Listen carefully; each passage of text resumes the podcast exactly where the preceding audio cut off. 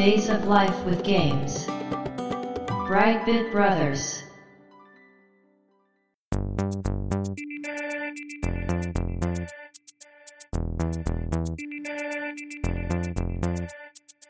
どうも、1P 川崎です。どうも、2P 長谷川です。この番組はかつてゲーム少年だった 1P 川崎と 2P 長谷川の2人がゲームにまつわる様々な話題で古きを訪ねて新しきを知る番組です。はい。ということで、ブライトビットブラザーズステージ98です。ありがとうございます。今回のテーマ。はい。今回はゲームではありません。はい。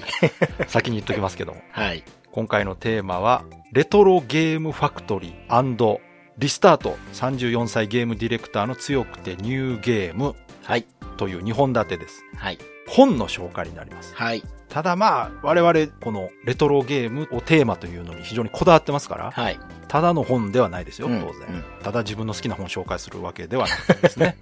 ちゃんと番組の趣旨に合わせて、はい。レトロゲームをテーマにした小説と漫画を紹介したいと思います。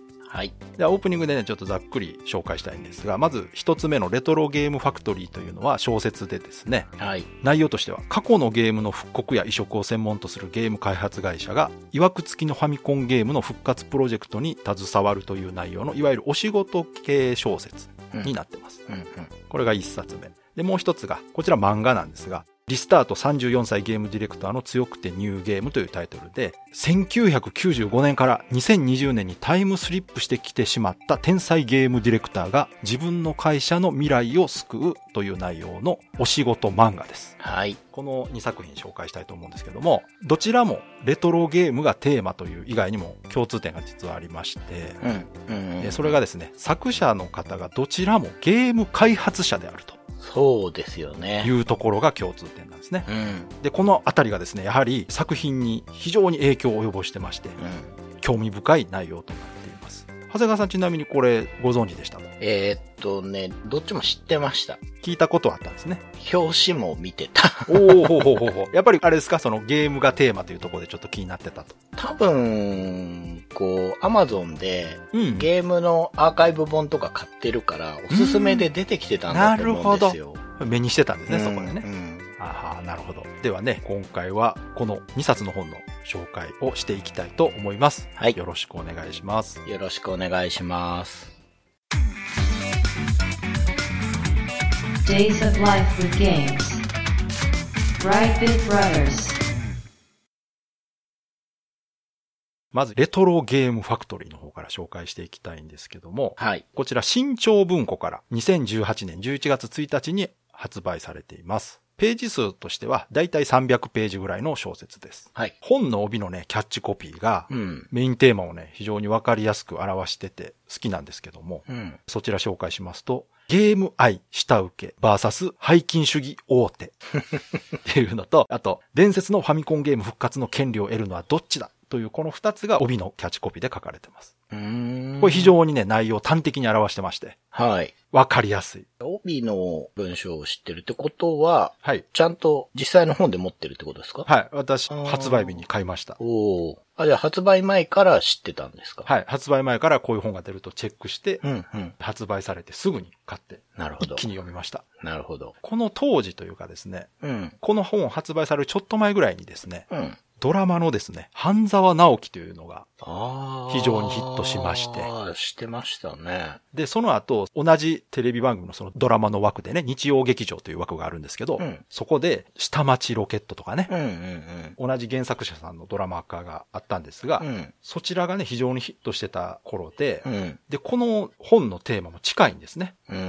先ほど言ったみたいに、下請け対大手。ああ。この図式がですね、弱者が強者に立ち向かうといううん。図式になっていると。うん。私はもうこの最初にテーマを聞いただけで、これは読みたいと。うん。ゲーム開発現場が舞台となったこういう小説っていうのは今までなかったので、確かに。で、この図式自体はどんな仕事でもね、面白いんですよ、やっぱり。うん。うん。ね、圧倒的力を持った大手に対してね、うん。現場の人たちがその仕事に対する愛で立ち向かうというね。感情移入しやすいですよね。。そうですす。ほとんどの人はね、やっぱりこう、うん下請けの立場の人たちですからね、世の中って。で、まあ、あらすじの方をはい。話していきたいと思うんですけども、主人公はですね、ハイエダ直樹という男性が主人公になってまして、彼はですね、過去のゲームを最新機用に移植する会社、レトロゲームファクトリーの社長です。うんだこのタイトルはですね、この主人公の会社の名前です。うんただね、社長といっても、社員はおらず、ハイエダ一人の会社です。うん。このハイエダという主人公はですね、もともと大手ゲームメーカーで働いてたんですが、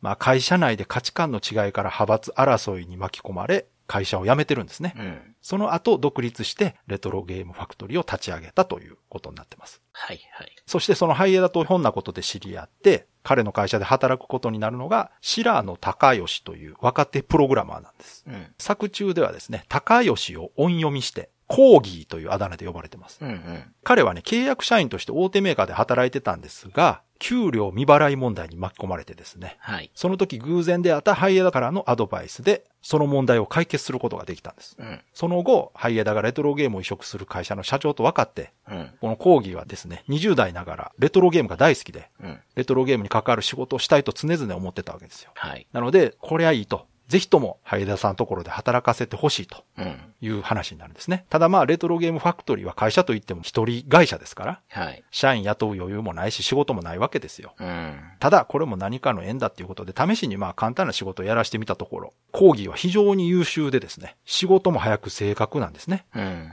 そして何より、レトロゲームへの愛と知識がすごいと。うん。いうことで結果、ハイエダは彼を雇うことにします。そしてある日、二人の元に大口の依頼が舞い込みます。はい。それがですね、伝説的ファミコンゲームと言われる融合コレクション復活プロジェクトの仕事が来ると。うん。この融合コレクションというのはですね、ファミコンがヒットしていた時代に、伝説のゲームクリエイター、赤瀬優吾という人が手掛けたゲーム10タイトルのことで、はい。累計500万本売れた。ファンの間ではどれも名作と言われるうん。タイトルたちのことを融合コレクションというんですね。で、その10タイトルをまとめて現代に復活させようというプロジェクトなんです。しかもですね、これ仕事としてですね、販売数によるインセンティブが20%あると。まあこれどういうことかっていうとですね、うん。インセンティブというのはゲームが売れた分の何パーセントかがもらえるという契約条件なんですね。ですよね。はい。売れた方がより儲かる。そう、売れれば売れるだけお金がもらえると。うん。で、これはですね、このハイエダのような規模の会社にとってはかなり珍しくて、うん。相当ありがたい条件なんです、これ。うん。なので、もうこれはもう願ってもない仕事だと。うん。で、レトロゲーム大好きなコーギーからしても、この融合コレクションに携われるなんてと。ぜひやりたいですと。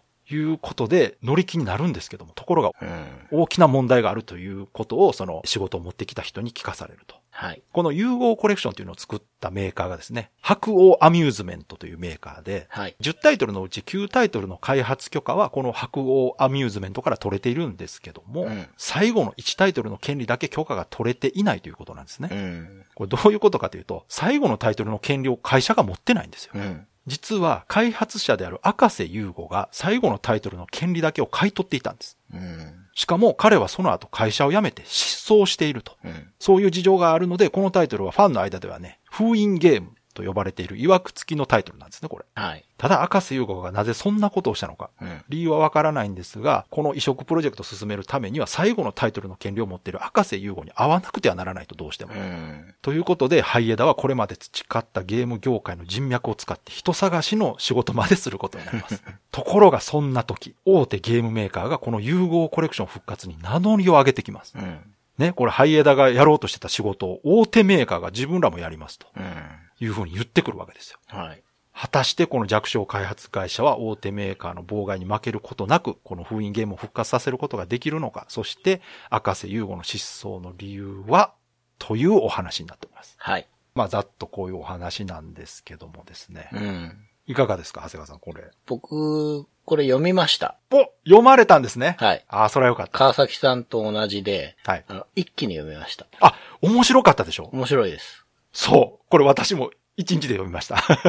面白いんですけど、川崎さんと違うところが多分一つあって、ほうほうほう。僕、あらすじ全然知らずに読んだんです、これ。へえ。じゃあもう全く知らずに。はい。だから、うん。今ね、あらすじを話していただいたんで伝わったと思うんですけど、はい。ちょっと探偵小説みたいになっていくじゃないですか。人探しなので。はい。ではいそうなるって全く思ってなかったので。わかる。うん。だから、本当に、うん。弱小会社がうん、どうやって、うん。愛情を持って、レトロゲームを現代に移植してるのかっていう裏舞台が書かれるのかなと思ってたんですよ。はいはいはいはい。うん。で、冒頭でも言ったんですけど、うん。表紙の絵には見覚えがあったんですね。はい。で、あの、まあちょっと、ポッドキャストと伝わらないですけど、その表紙からしてう、ん。うん。めんどくさい上司と、うんうん。若手の子が対立する話かなと思ったんですよ。ああ、なるほど。そっち、あ、それよくありますね。うん。はい。そんな感じに受け取れる絵じゃないですか、あの表紙。そうですね。表紙はね。うん。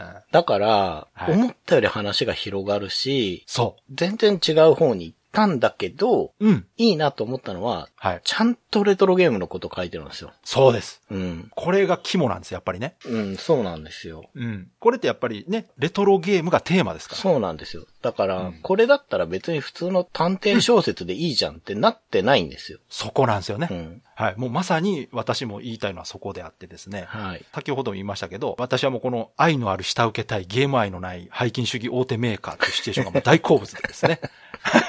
もうこれドラマでも映画でもこのシチュエーションで面白くならないわけがないんですよ。うん。弱者が強者に立ち向かうというね、こうんの図式。で、まあ当然ながらその合間合間にね、レトロゲームの情報や知識が出てくるところは楽しいんですよ。はい。で、中でね、その主人公たちが行きつけにしているレトロゲーム喫茶とかすごい魅力的で、うん 最近ね、レトロゲーム関係の喫茶店とかバーがね、著作権的にいろいろ問題になったりしてますけど、はい作中ではですね、そのあたりもちゃんとそうなんですよね。説明があって、各方面に許可を取って営業してるから大丈夫という設定がちゃんとあるんですよ。ありましたね。そのゲームを置いてプレイできる環境まで整えられてるのは実はこういう理由があってなってるよというところまでちゃんと書かれてます。うん。ぼやかしてないです。うんただこういうゲーム好きが楽しめるところも当然あるんですけども、実は全体的に見るとね、うん長谷川さんが言われたみたいにゲーム業界あるあるみたいなのは少なめなんですよ、ちょっと。そうですね。ただその分、人間ドラマの部分がめちゃくちゃしっかり書かれてます。そうなんですよ。その、いわゆるあるあるではい、面白いよねってい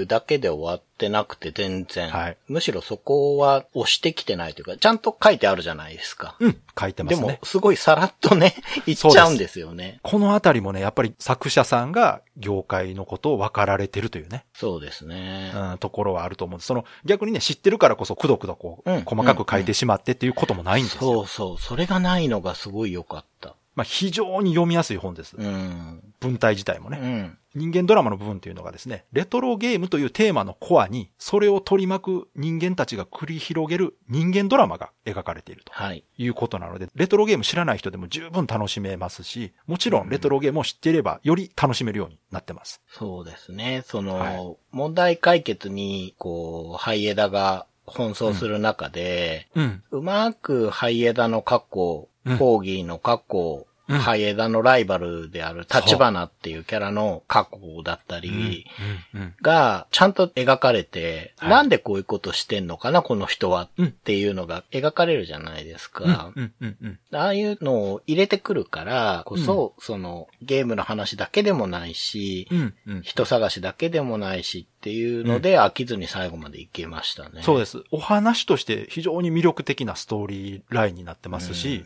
なんて言うんでしょうね。すごくね、爽やかな内容なんですよね。そうですね。人間関係で、その人間の嫌なところとかも出てくるんですけど、そんなドロドロしてなくてですうんね、うんうん。そ一、日で読んだという話をしたんですが、はいもうストーリーが大きく展開する中盤からクライマックスにかけてがもう止まらないんですよ。う。うん。もうこれ、ネタバレになるからあんま言えないですけども、この中盤から後半の展開ってもうめちゃくちゃ盛り上がるんですよ。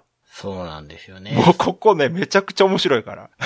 ね、そう。うんあの、読んでほしいんであんま言えない。そう、もうここは私はもう絶対。ね、言いたいけど言えない。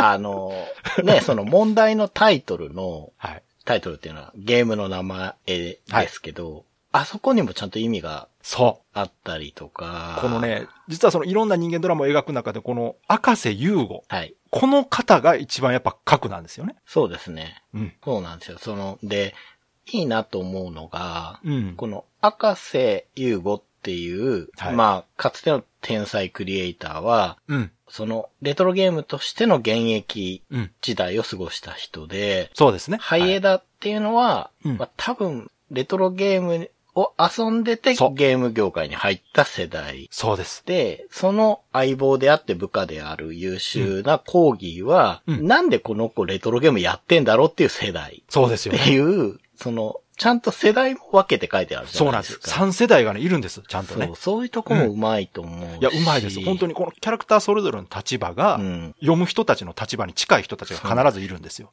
で、うん個人的にねうん、これもう P でもいいですけど、はい、はい、この名前もちょっと伝えたくないですけど、はい。はい。はい。うん、うん、うん、うん。あ、はい、はい、はい。彼がすごく重要なとこにかでくるじゃないですか。はい、はい。あそこがすごい良かったんですよ。ああ、なるほどね。うん。いやもう、私はね、本当にその、赤瀬優吾がなぜうん、こんなことをしたのかという根幹の部分が、あ、うまいなと思って、うん。そこでそう持ってきますかとうん。いうところはね、本当にね、うん。まあ正直ね、読み終わった後はかなりこう感動しましたね。そうですね。本当にね、うんそ、の、ゲーム知識がなくても楽しめるんですけども、うん。メインストーリーにもしっかりね、ゲーム愛というのが描かれてまして、はい。まあレトロゲームに思い入れのある人ならもう間違いなくね、感動できる作品だと思います。うん。はい。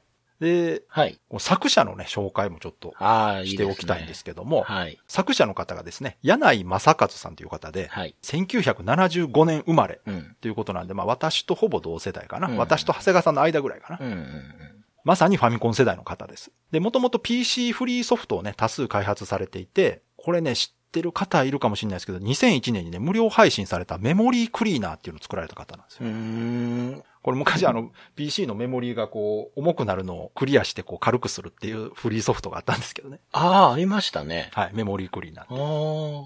で、ゲームメーカー勤務を経て、うん。ソフトウェアの開発会社を作って、うん。うん。アプリケーションの企画開発プログラミングなど、で、あと技術書の執筆とかをされてたそうなんですよ。うん。だからもともとそういう本を書かれてたと。うん。で、ゲームメーカー在籍の時には広報を担当されてたらしくて、あ、そうなんですね。各種メディア対応も行った経験がある。え、プログラムもかけて。なんかね、だからかなり幅広い職種そうですね。みたいで。でね、この独立したきっかけっていうのが、うん。まあ、元々のね、そのメーカーに勤めていた時に、うん。ゲームが作りたいという話を社長にしたら、うん。そんなにゲーム作りたかったらお前どっかからお金引っ張ってきて作れよって社長から言われたそうなんでなるほどね。うん。す。で、いや、それはおかしいんじゃないって、うん。ゲーム会社なのにおかしいじゃないのって思ったらしいんですよね、柳井さんは。うん。まあ、ただ、柳井さんがその時にどういう職種だったかはちょっとわからないんですけども、はいはいはいはでね、そう言われた柳井さんは、それってでも自分で会社作ってやるのと一緒じゃないと思ってい。、確かに。会社を辞めて数ヶ月後に起業したと。自分でだってお金引っ張ってきて作れって言われたら、じゃあ自分で作れよっていうね。そうですよね。このあたりがね、非常に面白くて行動力ある方だなと思って。うん。うん。で、面白いのがね、この方の会社設立当時っていうのは、ボードゲームも作られてたそうなんですよね。あ、そうですか。はい。これが、えー2002年頃の話なんですけども、うん。うん。ちょうどね、カプコンのカタはい、ありましンたね。が発売された頃なんですよ。はい。なので、当時ね、ボードゲームが日本でもちょっと盛り上がっていた時期だったんですよね。うん。ただですね、これ、盛り上がっていたと言ってもですね、断然今より規模は小さかったんですよ。うーん。なので、結局その1年ぐらい続けて、これでは食えないってなって、えーボードゲーム制作はやめられて、はい。その当時流行っていたあの i モードのゲーム開発と販売を続けることになる。ああ、そうでしょうね。2000年の頭って、そうですよね。そうそう。でですね、その後、2016年に、うん。裏切りのプログラム、ハッカー探偵、鹿島道ケイマという作品で小説家としてデビューされてます。はい。そしてその後にこのレトロゲームファクトリーを書かれてるんですけども、この小説を書くことになった経緯っていうのが、うん。新潮社から新作執筆の依頼があってね、うんうんいくつか企画を出した中に、同人インディーゲームをテーマにしたものがあったそうです。で、柳井さん自身が昔から同人ゲームを作っていて、うん。2018年にはスチームでリリースもされてたそうなんですよ。うん。なので、そういう方面の話どうですかと編集部に提案したそうなんですが、はい。さすがにそれはニッチすぎるでしょっていう話になって、じゃあ、レトロゲームはどうでしょうかと、うんうん。編集部からテーマが振られたそうなんです。なるほどね。そこで柳井さんは、あ、自分が作ってるゲームのルーツはそこだし、うんそれなら書いてみたいと考えて、レトロゲームをテーマにということが決定したそうですね。なるほど。はうんい。で、実際書くことになってね、うん。参考になったというのが、まあ柳井さんの友達にゲーム開発会社の代表さんがいて、うん。その人の会社が手掛けたレトロゲーム移植の話が面白かったらしくて、いろいろ聞いてるうちにストーリーの原型が固まってきたと。なるほど。で、もちろんね、柳井さん自身の実体験も反映されているということで、うん。やっぱそういうところにリアリティをね、感じるんだろうなと思いますね。うんうんで、また作品をね、面白くするためにフィクションとしてあえて書いている部分もあるとおっしゃってたので、うん。そのあたりがね、やっぱりゲームに詳しくない人が読んでも楽しめるエンターテインメントのある内容につながっているんだと思いますね。そうですねう。ん。だから本当にその、業界内のこうマニアックなことばっかり書いてると、やっぱり楽しめる人が少なくなってしまいますから、うん。知らなくてもエンタメとして楽しめるというのは非常に重要な要素だと思います。はい。やっぱりこの当時のゲーム事情を体験して、うん。ゲーム開発の技術も理解されている人がゲームをテーマにした小説というのはなかなかないと思いますし、うん。非常にね、貴重な作品だと思います、これ。そうですよね。はいで、まあ、もちろん架空のソフトは出てくるんですけど、はい実在のソフト、実在のメーカー、実在のハードの名前がちゃんと出てくるじゃないですか。出ます。そこもいいですよね。そうです。ね。やっぱりこう、地続きというかね、うん繋がってる世界の出来事としてね、イメージしやすいですし、うん。これね、個人的にはね、本当に希望として映像化に耐えうる内容だと思いますんで、ああ。実写映画化されてもね、十分面白いと思いますし、うん。まあ個人的にはですね、連続ドラマとしてじっくりワンクール、12話かけて、うん、やってもらえればもう最終回で泣ける自信がありますね、これね。またもや。うーん。これね、非常に面白いと思う。あの、立花のね、はい。キャラクターが僕結構気に入って、あー、はいはい。あの、ライバルね、ハイエダのね。そうです。はい。彼の行動のね、うん。根っこって、うん。まあこれ言うと、まあ大したネタバレじゃないと思うんですけどうんうんう、んまあ描かれないじゃないですか。はい、はい、はい。あれがリアルだなと思うんですよ、ね。なるほどねあそこにね、うん。まあこれこれこうでっていうのをね、うんやるじゃないですか、やっぱエンタメって。最近ね、憎まれ役とかライバルとかヒール役にも理由を持たせるっていうのがちょっと流行ってますからね。はいはい。うんで、まあ、あえて書いてないのかわかんないですけど、まあ、そういうシーンはなくて、うん。そこがね、まあ、うんいいなと思いますよ。すねあの、現実の嫌なやつなんてあんなもんだと思うし、ね。いや、本当にね、これ、そのネタバレしたくないというのは、やっぱりその、楽しんでほしいからなんですよ、コアな部分を。そうですね。だからこれね、聞いてね、興味出た方、ぜひ、はい。読んでいただければいいかなと思います。楽しかったです、本当に。で、まあやっぱりご本人がプログラムかける方だから、そこら辺に対しての言葉がわーっと出てくるじゃないですか。はい。で、まあ、はっきり言って何言ってるかわかんないんですけど、そういうリアリティもあって、うんうんうんまあ良かったですね。まあ、かといって、全然マニアックじゃないんですよね、内容はね。そうです、そうです。うん。むしろその、ファンタジーというか、やっぱりちょっとこう、人間ドラマに寄ってる方が強いので、うん。全然ね、そこ気にせずに読めますよ。うん本当面白い。お話の展開自体が面白いです。うん。うん。これね、ぜひとも読まれたことない方、読んでいただきたいとはい。思います。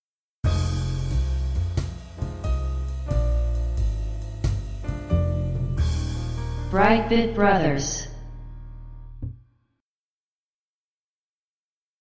リスタート34歳ゲームディレクターの強くてニューゲームという、うん。うん。こちらですね、2020年の11月から講談社の月刊モーニング2で連載が開始されて、現在も連載中です。はい。現在単行本が2巻まで発売されています。こちらね、作者の方、さっき紹介しますけど、榊原レムさんという方で、1978年生まれの方ですから、うん。長谷川さんに近いのかな？まあそうですね。僕若いですけど。はい。で、榊原さんはですね、もともと CG デザイナーとしてゲーム会社で働かれていたそうなんですけども、はい。2007年にコミックリューで、モンスターキネマトグラフという作品で漫画家デビューされてます。へえ。そして現在、モーニング2にて、このリスタートを連載中ということで、うん。あの、ご自身のね、ツイッターアカウントでも積極的に自分の作品の宣伝されてまして、裏話とか、うん。ゲーム開発されていた当時の思い出話なんかもつぶやかれているのでね、非常に面白いです。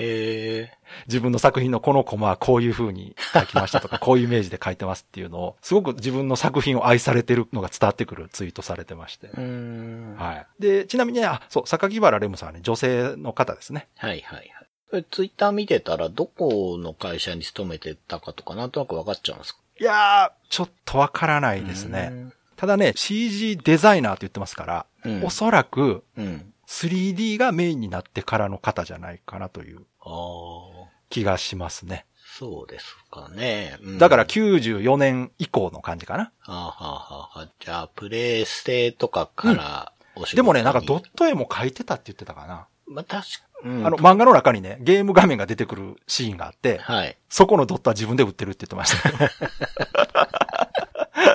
まあ、プレステ自体だったらどっちもね、やる可能性ある感じですもんね。まあ何にしろもうバリバリゲーム開発されてた方だということで、うんうんうんこちらの方もストーリーを紹介したいんですが、はい。物語はですね、アーケード、コンシューマーすべてのゲーム業界が熱く盛り上がっていた1995年から始まります。うん。で、主人公はですね、秋葉原にある中堅ゲームソフトメーカー、クラリスソフトでディレクターを務める宮本雄一というのが主人公です。はい。クラリスソフトっていうのはですね、名作タイトルをいくつも開発していて、その中でも会社を代表する人気タイトルが、ドラゴンレジェンドシリーズ、うん。通称ドラレジェというね、うん。人気タイトルを持ってると。そのシリーズ最新作、ドラレジェ4のマスターアップが1ヶ月後に迫っている時、食事に外出した宮本が、道端で謎の老人に、もう会社には戻れないって言われるんですね。うん。でどういうことだと聞くと、ドラレジェの続きが作りたいなら、未来のクラリスを救えと言って、謎の老人は立ち去ろうとするんですよ。うん。宮友がどういうことだと追いかけるんですよね。はい。すると道に落ちているスーパーファミコンのカセットを見つけます。うん。見てみると、それはまだ完成していないドラレジェ4のカセットなんですね。うん。え、これどういうこと？と思って宮友がそのカセットに触れると、うん。光に包まれて気を失います。はい。気がつくと同じ秋葉原にいるんですけども、何か違和感があるということで周りを調べてみるとですね、見覚えのないお店があったり、プレイステーション5予約受付中の張り紙があるわけです。で、一見のね、中古ゲームショップの中に入ると、なんと、まだ発売されているはずのないドラレジェ4が中古として売られている。はい。そこで宮友は、ここが25年後の未来、2020年だということに気づくんですね。うん。えー2020年の世界ではドラレジェ4は完成していて無事発売されて、はい。アクション RPG の金字塔、ドラレジェシリーズ最高傑作として評価されてます。うん。ただ、マスターアップ直前にディレクターが謎の失踪をしたという噂にはやっぱなってるんですね。うん。まあこれ自分のことですから。で、どういうことか全くわからない宮友はですね、自分の会社クラリスへ向かうわけですよ。うん。うん。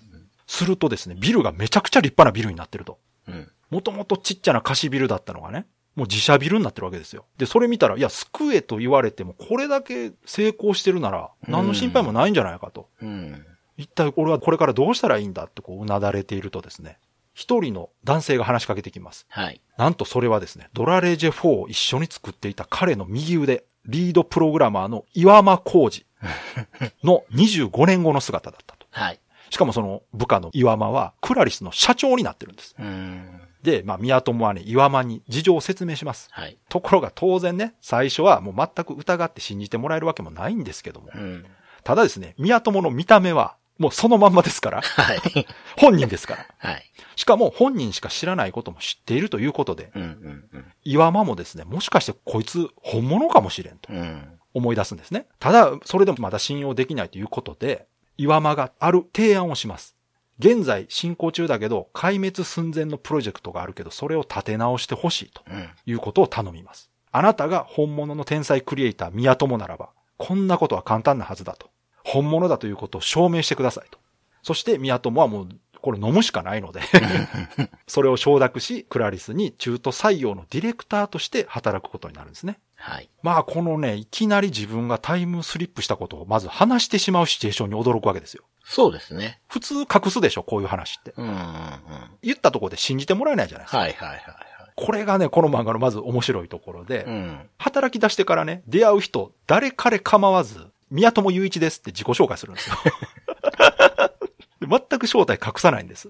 まあ彼、その宮友さんっていうのがすごくね、ナチュラルな方で、うん。自然体なんですね、すごく。そうですね。気取ってなくて。うん。しかもですね、この宮友雄一という名前はゲーム業界ではみんなが知ってる天才クリエイターとしての有名人なわけですよ。しかも失踪してるというね。はい。だから紹介したら、え？何言ってんのこの人。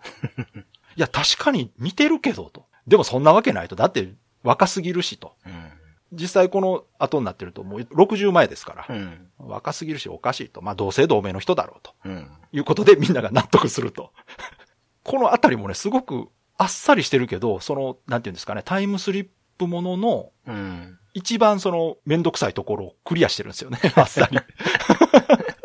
この、素性を隠すって結構その、素性がバレることをドキドキするみたいな展開をね、楽しませる作品もあるんですけど、はいはい。この漫画はですね、全くそこは関係ないです。まあ、自分からバランスに行ったところで、だって、これ逆にリアルだなと思って。うん。実際ね、タイムスリップしたなんて言ったって誰も信じないですし、うん。こういう反応じゃないかなと思って読んでたんですけども。でね、この現在のクラリスの状況っていうのも非常に設定がリアルでして、うん。こう、株式会社ワンダーっていうところと合併して、クラリスワンダーっていう会社になってるんですね、これ。よく聞きますよね、これね。私たちもう95年ぐらいによく聞いたなみたいな感じしますけど。で、この株式会社ワンダーっていうところは、アミューズメント企業なんですね。はい。まあ、いわゆるパチンコ会社です。これ。で、合併後の状況としては、ワンダー側のパチスロ部門が業績を伸ばしている一方、クラリス側のゲーム開発部門は、開発力には定評があるものの、ドラレジェ以降のオリジナルタイトルのヒットがなく、お荷物扱いになっているという設定なんです。もうこれ非常にリアル。もう、これね、確かだから95年から2000年代のゲーム業界がまさにこの状態だったんですよ。そうですね。アルゼとか、はいえーサミーとかがね、はいゲーム会社を傘下に入れていくという、はいこの時代ですね。でですね、このワンダー側からはですね、ドラレジェのシリーズ開発は続けつつも、うん。社会的にはオワコン扱いされていてですね、その上ドラレジェ以外の開発チームはもう解体しようっていう案も出てて、うん。お金稼げないからね、うん。有名シリーズだけ作ってりゃいいよということで、新規タイトルの企画も採用されることなく、ゲーム開発部門自体が非常に厳しい状況になってるんですね。うん。まあ、このあたりのね、この時代から今まで続くそのゲーム業界を象徴する設定で非常にリアルだなと思って読んでたんですけども。で、この宮友が配属されたプロジェクトがですね、これコンシューマーではなくスマホゲームなんですよ。はい。このあたりももうまさにね、うん。現代のゲーム業界の事情に通ずるものがあってですね。で、これどういう状況かっていうと、そのゲーム内容についておそらく偉い人たちから、まあ、横やりが入りすぎて、うん。まとめきれないまま開発続いて、はいそんな中ディレクターが病気になって長期療養してるという状態なんです。ねで、そのディレクターに臨時で宮友が任命されて、はい。このプロジェクトを立て直していくという、このね、横やり入れられて、だらだら開発続いてディレクターが病気になって休んでるというの、これもね、非常に絶妙にリアリティがあると。で、結果ね、まとめ役もいなくて、仕様がぐっちゃぐちゃになってう、ん整合性が取れなくなっていると。そこを果たしてこの天才ゲームクリエイター宮友がどうしていくのかというところがお話として進んでいくと。はい。長谷川さん、こちらがどうですか？読みました？読みました。こっちも。ああ、そうですか。はい。どうでした？かまあ今2巻までですよね。はいでで読んでいいなと思ったのが、うん。ゲーム会社ものって、うんデスマーチって言うんですか？はい。あそこに結びつけて、はい。根性論で押し切るみたいなのあるじゃないですか。あー、ありますね。はい、あります。で、僕はあんま好きじゃないんですよ。私もあまり好きじゃないです。うんで、まあ、あとはね、可愛い女の子しかいなくてサクセスストーなるほどリーとかね。なるほどう。ん。まあ、あれはあれで僕は好きですうんが、はいはいうんで、そのどちらでもない。で、そうです。タイムスリップの部分ね、忘れた頃にね、そう。ちゃんと聞かせてくるんですよ。これね、読んでいただいたらわかりますけど、タイムスリップ今のところ全然関係ないです。そうなんですけど、なんか本当なんかこう開発の問題が片付いたなっていうところで、はい。ちょっとタイムスリップの問題が顔出してくるじゃないですか。はい。あそこら辺うまいなと思いましたね。これね、実はメインはそこじゃないですよね。タイムスリップじゃないんですよ。ないです、ないです。実際、その、最初に自分の会社の未来を救えという使命はあるけども、うん全然普通にゲーム作ってるだけなんですよ、現代に来て。ですね。これだから知らない人がね、あらすじだけ聞くと、うん。ああ、なるほどと。テセウスの船とか、東京リベンジャーズみたいな、はいはいはいはい。ね、あるもの、はいプラスタイムスリップを、はいな作品なのねと。はい。今流行りのタイムスリップにゲーム業界くっつけたのねと思われそうですけども、はい。全くそんなことないです。あの、1割ぐらいしかないですよね。はい。もちろんね、これ多分、どんどんそこが重要になってくるとは思うんですが、うんうんうんメインはあくまでもゲーム開発のお話。ねゲーム開発現場でゲームを作ってる人たちがどんなことを考えてどんな思いで作ってるかというところがうん。肝になってますから。うん。うんうん2巻までだと本当にそうで、その、じゃあタイムスリップじゃなくていいじゃんって言われるとそうでもなくて、そうそこなんですそそこなんですの、宮友さんがはい。25年のブランクというと、本人的にはブランクじゃないわけですけど、そうそうここをどう埋めるのかっていうのを描きながら、はい。その25年間でゲーム業界がどう進化したかっていうのが、まあ割とこう、スッと描かれるんですよね。そうですよね。うん。いや、本当にそこの表現が非常にうまくて、しかも、その、いわゆる天才ゲームクリエイターというのにもね、いろんなタイプがいると思うんですよ。はいひらめき型の人だったりとか。はいはいはい。宮友さんっていうのはですね、まあ、ある意味ひらめき型ではあるんですけども、はいはいはいはい。ベースがしっかりと、その、はい。ゲームというのは面白いものであると。はい。で、遊ぶ人を楽しませるためにはどうすればいいかと。はいこの限られたリソースの中で、というところ。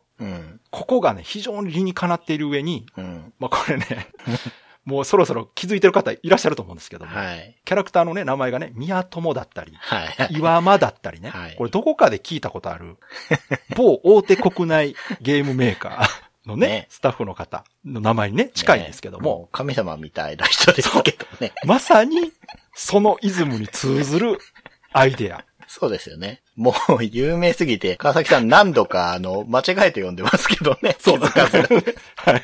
あの、もう編集でね、ごまかしてますけど。いや、僕も読んでる時にね、脳内変換しちゃうんですよ。元の人で。わかる。いや、でも、それぐらい、これね、もう見た目もキャラクターも、おそらくご本人をイメージされてね、そうですね。書かれていると思うんですけど、まあ、これ別にね、伏せる必要もないんで言いますけど、任天堂ですね。はい。任天堂の宮本さんと岩田さん。はい。岩田社長ですね。そうですね。はいこち。らの二人がモデルになってると。うん。で、その宮友さんのゲーム作りに対するその考え方とかポリシーっていうのも非常に任天堂イズムに基づいてうん。うん。描かれていてですね。うん。まあ、このあたりがですね、非常に、なんて言うんでしょうね、その演出としてうまく使われてまして、一巻、それぞれに盛り上がりがあって、クライマックスがあって、一巻完結みたいな話になってるんですよ、構成としては。うん。うん。一巻に一つの問題があって、それが一巻で解決して二巻に続くと。で、二巻でまた新たな問題が出て、それが二巻の後半で解決されて次に続くみたいになってるんで、はい。単行本だけでね、読んでもね、非常に楽しく読めますし、うん。このね、出てくるキャラたちが、まあ、これ当たり前なんですけど、はい。みんなゲーム好きなんですよ。そうなんですよね。これ、これ当然なんですよ。ゲーム開発現場なんで、当然なんですけど、この表現っていうのは非常に重要で、うん。その、おしゃれゲーム好きじゃなくてもうオタクなんですよ、みんな。うん。ここすごく良くて、うん。本当にそのゲーム好きな人たちがゲームを作ってる現場であると。だからこそ、その、よくわからんね、うん。自分のことを有名クリエイターって名乗る人が現場仕切りに来てね、うん。この人大丈夫って言いながらも、その人がやることが全てこう、理にかなってると。うん。最初はこう変な人だなと思ってた人にみんなが巻き込まれていって感化されて、うん。どんどんこうチームが良くなっていくという、このくだりがね、もう非常に楽しい、読んでて。そうですね。うん。この宮友さんがね、この主人公がうん、天才型なんだけど、うんうん。押し付けないんですよね。そう。そ周りの人に。こなんですよ。これすごくいい人なんですよ。そうなんですよ。自分も変化するし、うん。相手を納得させるというか、こう、分かってもらおうとするところがあるので、あと、新しい技術に対しても全然ね、そうそうそうそうそうそう。どんどん吸収していく、えー今はそうなんだ、みたいな。そうそう。あの、昔はこうで昔が良かったじゃないんですよ。うん。なので、なんていうかな、その天才肌が、俺についてくりゃいいんだよ、うん。みたいな感じでやって、そまあ、悔しいながらも認めて、やれやれってついていくっていうのって、うんちょっと昔の漫画の構図なんだなって逆に思ったんですよね、これ読スんで。ポコンというか、昔はね、そういうこう破天荒な主人公がうんある現場に来てね、うん。かき回しつつもこうみんなとまとまっていくっていうのはよくあったんですけど、GTO とかね、そうですけど。はいはいはい。それとはもう全く違う展開で、この宮友さんという方が本当に柔軟で、うん。何でも楽しむと。うん。で、新しい技術を見ても、えー今はこんなことできんのって言って。うん。もちろんスマホ知らないですから。うんうん。なんだこれっつって。で、この押した感じ全然感触ないな、つって。はいはい。で、これボタンの方が絶対面白いな。でも、このタッチパネルでなんかこうボタンに近いことできないかとそうそうそう。考えるんですよ。これで面白いことできないかっていうね。このここなん考えが、うん。やっぱりこう、まあモデルになった人にちょっと通じるところを感じますよね。で、このあたりが本当にうまくそのゲームのお話に取り込まれていてですね、うんもうこれ私ね、1巻のクライマックス、2巻のクライマックスはもう感動してね、もううん涙ぐみながら読んでましたよ。もう特に2巻のクライマックスはもうたまらなかったですね。うん。2巻はだいぶやばかったです。途中でもしかしてと思ったら、来たーと思って。あれ、もう川崎さんの大好きな展もう大好き、開ですよね。大好き。もういや、私以外みんな好きですよ、あれ。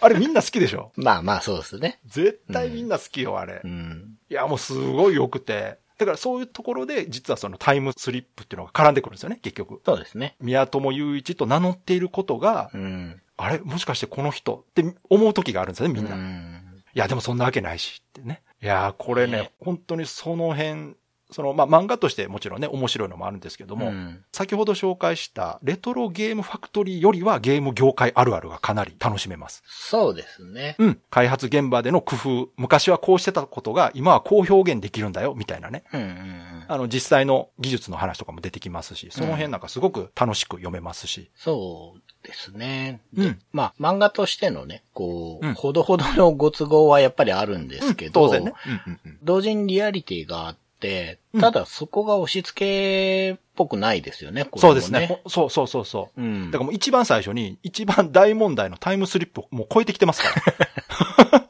まあ、隠さないですから。やっぱその、スッスッとこう吸収していく宮友さんがあるから押し付けがましくないんだろうなと思うんですよ。そう。で、あの、社長もね、紹介するときに、これ、宮友祐一、本物。そうそうそう。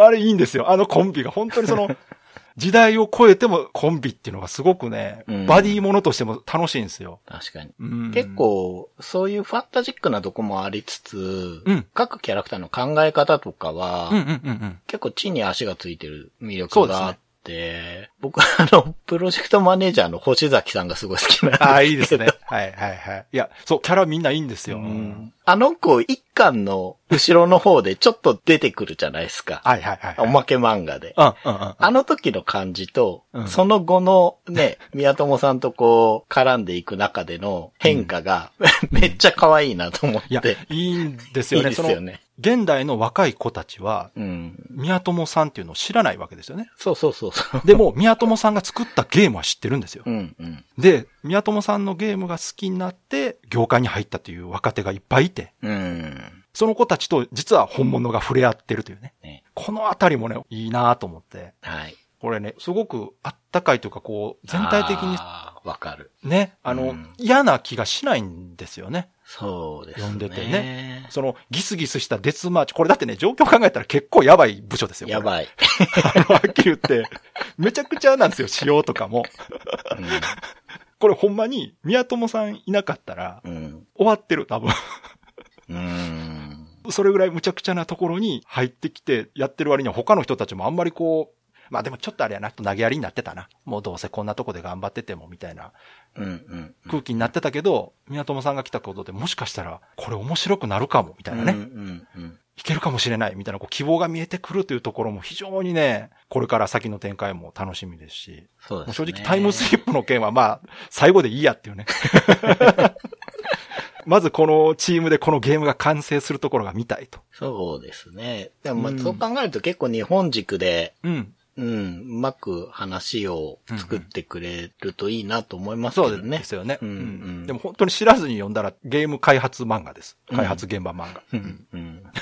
タイムスリップ本当になくてもね、うん。そんなに気にならない。ただ、聞いてますよ、やっぱり。うん。やっぱり聞いてるんですよ、要所要所では。そうですね。だから、こちらもね、レトロゲームファクトリーと同じく、実際の開発現場のリアリティと、そのエンタメとしての面白さを兼ね備えててですね。はい。これね、まあ、アニメ化、もしくはドラマ化。これでも、どっちやかっていただけたらされそうですけどね。これね、そう、だからもうちょっと続いたら、うんそれこそね、実際のゲームメーカースポンサーつけて、実際のゲームの名前出してね、バンバンとやってくれたら、いや、これ絶対面白いと思いますよ。うん。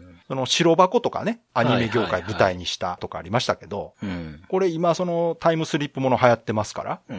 もうそこだけで一般の人にアピールできますし、うん。そうですよね。人間ドラマとしても面白いから、ゲーム版白箱な側面はありますよ、ちょっとね、。ありますね、あるあるこの人ってこの人だよね、みたいのが、いっぱいあるから。そうそうそう。でも、本当に嫌な人出てこないんですよ。出てこないですよね。うん。今んとこね。で、別に元のモデル知らなくても面白いですからね、こあれ。全然全然、うんそれはあくまで私たちが勝手にね、推測してることですから、わかんないですよ。作者の方に聞いたら、いやもうそんなん知りませんって言うかもしれないですけど。うん。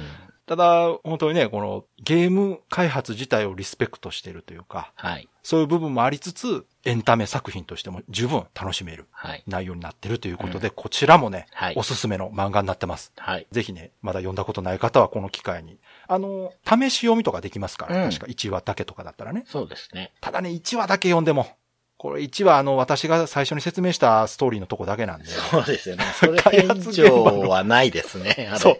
あの、ある意味1話が一番タイムスリップものですからうね。ん。2話から面白いですからね。ぜひね、単行本買って読んでいただけたらなと思います。Days of Life with Games. Brightbit Brothers. ではそろそろエンディングなんですけども、今回も長谷川さんのレトロゲームプレイレポートの方よろしくお願いします。。はいい。メタルマックスですけれども、はい。確か前回イーデンうん。列車でね、はいはい作られた街から東京タワーらしきとこに行って、うんまあ、ソルレーザーみたいなものを 言ってた。もらってきてっていうう。ん。で、その近くにもう一個街がありまして、そこの下水道に、うん。ミュータントワニっていうのが ついてるから、わかりやすいな。これ倒してくれたら、うん走行車あげるって言われるんですよ。お、いいね。うん。というわけで、うん倒しに行くんですが、下水道なので、これ人間で入っていかなきゃいけないあーそういうこと人間用の防具武器を久々にがっちり整えてですね。うんうんまあその過程でレベルも上がっていったんですけど、うん。うん。まあ、この下水道が敵が強いんですよ。あららら。敵の火力がすごい高くて、うん。まあ、なんとかね、倒したんですけど、ミッうん。キーが犠牲になっちゃってっていう感じで、えー一応一人死んだけど倒せたっていう感じで、うんうん。走行車もらうことができました。ほうほう。で、同時に走行車もらうとですね、奥の街のエリアに入れるようになるんで、うん。買えるもんとかも広がるので、うんうんうん。このうんミュータント1に倒すことはマストではないんですけど、まあやっとくと、まあいろんなもんが手に入るなと。その代表は走行車なんですけど、うんうんうん。じゃあ名前どうしようということで、うん。また。今回はですね、うん硬くて強そうなんで、うん聞いてくださってる方の中から、わかった。なんとなくわかったぞ。ダルニさんの名前をですね、鉄郎さんかと思った。そうそう、哲郎さんもね、かなり行くかなと思ったんですけどね。う。うんんダルニさんかう。ん、ちょっとダルニさんの名前をいただいて。で、まあ、長谷川という名前のバギーはですね、実家に戻ってドックに置いてきて、ほうほうほう。あ、そっかそっか。もう余ってるんですね、乗り物がね。うんうんうん。感動されてるとは思えない。普通に物を聞いて。で、イーレンからうん。南西に行くのかな？うん。で、山あいを縫って進んでいくとですね、はいはレッドウルフ、い。うん。何度か出てきた凄腕のはいは赤い戦車に乗っているレッドウルフがですね、い。うんうん。とある男と揉めている現場に出くわすんですね。ほとある建物入っていくと、そういう状態になってるんですけど、う。うん。で、まあ、ここ、多分、メタルマックス最大の見せ場なんだと思うんですが、うん。いいんですかね？言っちゃって。大丈夫ですか？あ、いいです。よ。いいです、いいです。レッドウルフっていうのは、うん。ある女性を探して旅をしてるようなんですよ。ほうほうほどうもね。うんで、このゴメスっていうのが、なんか関わってるらしく、揉めてるんですね。うん。で、そのゴメスが奥からその女を連れてきて、うん。まあ、これを人質にレッドウルフと戦うんですけど、ほレッドウルフが戦車から降りてる状態のところを、ゴメスの方は戦車で襲うということう。で、残念ながら奮闘むなしくレッドウルフは負けてしまう。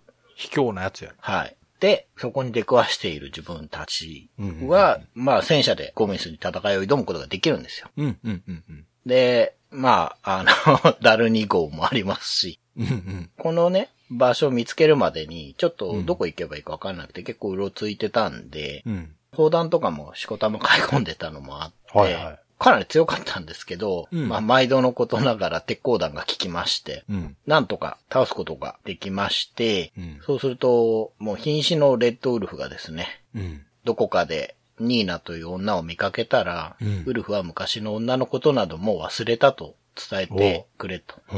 でう。、ハードボイルドやな。戦車はお前にやるよ。あらアバよ、ついてたなっあら。て言い残して、レッドウルフは、まあ亡くなってしまう。あら。すごい、最後まで男前なキャラ。そうなんですよ。すごい、なんだろうなう。うんん、ザブングルとかに出てきそうな。ね なんか、うん、ほんと西部劇なかっこよえ。さですよね。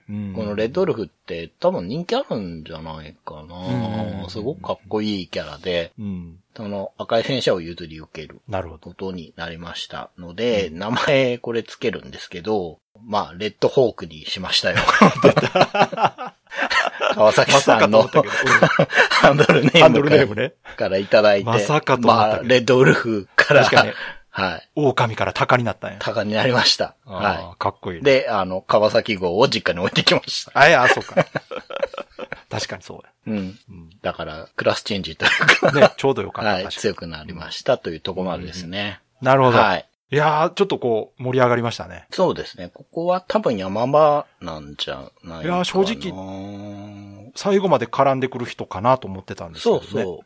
う。うんん。それこそラスボスの時とかに助けに来るとか、それ系かなと思ってたんですが。でもやっぱりここまで来てもこういう展開ということは本当にこう、メインストーリーを楽しむというゲームではなさそうですね、やっぱり。うん。ないんじゃないかなとも思いますね。やっぱこの世界をこう、モンスターハンターとしてはい。旅をするという自体がストーリーなんですね。うん。なるほどな、はい。いや、これでも確かに当時このゲーム性は好きな人は好きでしょうね、これね。うんびっくりした人は多いと思うし、ねえただ、うんうん今になってね、思うと、うん。最初の自分の街で、リオラドでしたっけ、あそこで、酒場で話を聞くと、うん。みんないろんなこと言うんですよ。で、うんそれがね、モンスターハンターになって、うんいっぱい稼ぐべきだっていう人とか、人間っていうのはどこまで遠くに行ったかっていうのが人生の価値だみたいなことあ言ういたいた、言ってた。いたっすよね。だからね、その、うん価値は自分で見つけなさいよっていうほんまや。ことなんだと思うんですよ。やるなさすが。うんテキストがうまいな。うん。なるほどなで、川崎さん見つけたかわかんないですけど、うんどこら辺かな？なんか、結構序盤だったと思うんですけど、うん。ハンターだったんだけど、怪我をして運ばれてここにやってきて、今野菜を作って暮らしてるっていう人がいたじゃないですか。うん、いたいた。であれもなんかあの人の人生観じゃないですか。なるほどね。うん。そうかそうか、元ハンターで今は野菜作そうってるっていね。そう。ねあーなるほど。こういう暮らしもいいもんだよみたいな話をされるじゃないですか、あそこで。だから、主人公も、プレイヤーもそういう人の一人なわけですね、だから。そうです。だからあ、まあ、暗にゴールは自分で決めるもんだよっていう。やさすが。そうか、だから、あれか、竜退治はもう飽きたって言ってた。うんうんうん。なるほどなそう。決められたストーリーじゃなくと。うん。はあ、うん。うまい、さすが。だと思います、ね。いやいや、そうだと思いますね、うん確かにね。うん。へえ。いや、私はね、ちょっと全然追いついてないですけど、はい。ちょっとずつ進めていきますよ。うん。はい、じゃあ、いつもの告知お願いします。はい。ブライトビットブラザーズでは番組に対するご意見、ご感想、あなたのゲームの思い出やゲームにまつわるエピソードなどお便りお待ちしています。ホームページ右側のメールフォームや番組のツイッターアカウントへの DM などでお送りください。ツイートの場合は、ハッシュタグ BB ブロス。BB がアルファベットでブロスがカタカナをつけていただけると見つけやすくてとても助かります。よかったら番組ツイッターアカウントフォローしてください。よろしくお願いします。よろしくお願いします。ということで、今回は、レトロゲームファクトリーリスタート34歳ゲームディレクターの強くてニューゲームとはい。いう本を紹介しましたけども、はい。いやー、こちら、これ本当はね、ネタバレありで話したい。僕、リスタートから読んだんですよ。ああ、なるほど。は。い。で、その後、レトロゲームファクトリーを読んだんですね。はい。で、まあ、どちらがっていうことを話すのも無粋なんですけど、うん僕的には、うん。宮友さんのね、はい。この新しい技術にアレルギーを持たずにうん。吸収していくのが、うん。なんかこう、すごいな、いいなと思いつつ、うん僕はそういうことが苦手な人間なので、ちょっと自分の問題を突きつけられてる感じもあっちゃう。すごい個人的なことですね。そうそうそうそう。うんそういう意味ではちょっと、あー、きついなっていうところも正直あったんですよ。ただ、うん。レトロゲームファクトリーのハイエダの方が、その後に読んだね、レトロゲームファクトリーの主人公が、うんその、要は大人になれてない大人だ自分はっていう葛藤があるじゃないですうんか。あるある。で、それに、こう疑問を持って悩みながら、うん。人探しの奔走していく中で、ハイエナなりの折り合いをつけるじゃないですか。うん。うん。うん。だから、まあ、僕としては、ハイエナに近い人間なので、いや、わかりますよ。これだって、まあ、世代的にも、ハイエダと長谷川さん近いですからね。うんそうなんですよねう。ん。だからちょっとあのね、ハイエナなりの答えは僕的には読んでてありがたかったですね。いや、これ、本当にね、その、どちらの作品もですね、レトロゲームというテーマでありつつもですね、うんメインはやっぱり人間ドラマなんですよ。うんうん人間ドラマであり、その、群像劇というか。これがですね、やっぱり単にね、ゲーム開発とか、そのゲームをテーマにしてるだけではなく、それをちゃんと組み込んだお話として、エンタメとして面白く仕上がってる作品なんでね、どっちも。はい。もう本当ね、読んでほしいです。で、あの、どちらのね、作者さんもツイッターアカウントを持たれてて、ね、読まれた方、ぜひね、感想とかつぶやかれるとね、多分作者の方からいいねもらえます。私もいいねもらいました。まあ、今回はね、ゲームじゃなくて本ですけども、はい。それでもそのレトロゲーム愛というか、レトロゲームに関わるものとか、そのレトロゲーム好きな人たちがうん。楽しめるものとしては、はい。同じテーマとしてね、扱ってますから、ぜひちょっと読んでいただきたいな。と思います。まあ、なのでね、今後もね、いろいろゲームに関する話をね、していきたいと思うんですけど、いよいよ98回ということで、はい。次回99回、うん。うん。そして100回となりますけども、いよいよ見えてきましたね、本当にね。ねなんか、するんですか？なんかちょっと考えます。はい。しましょう。では、今回も最後まで聞いていただいてありがとうございました。ありがとうございました。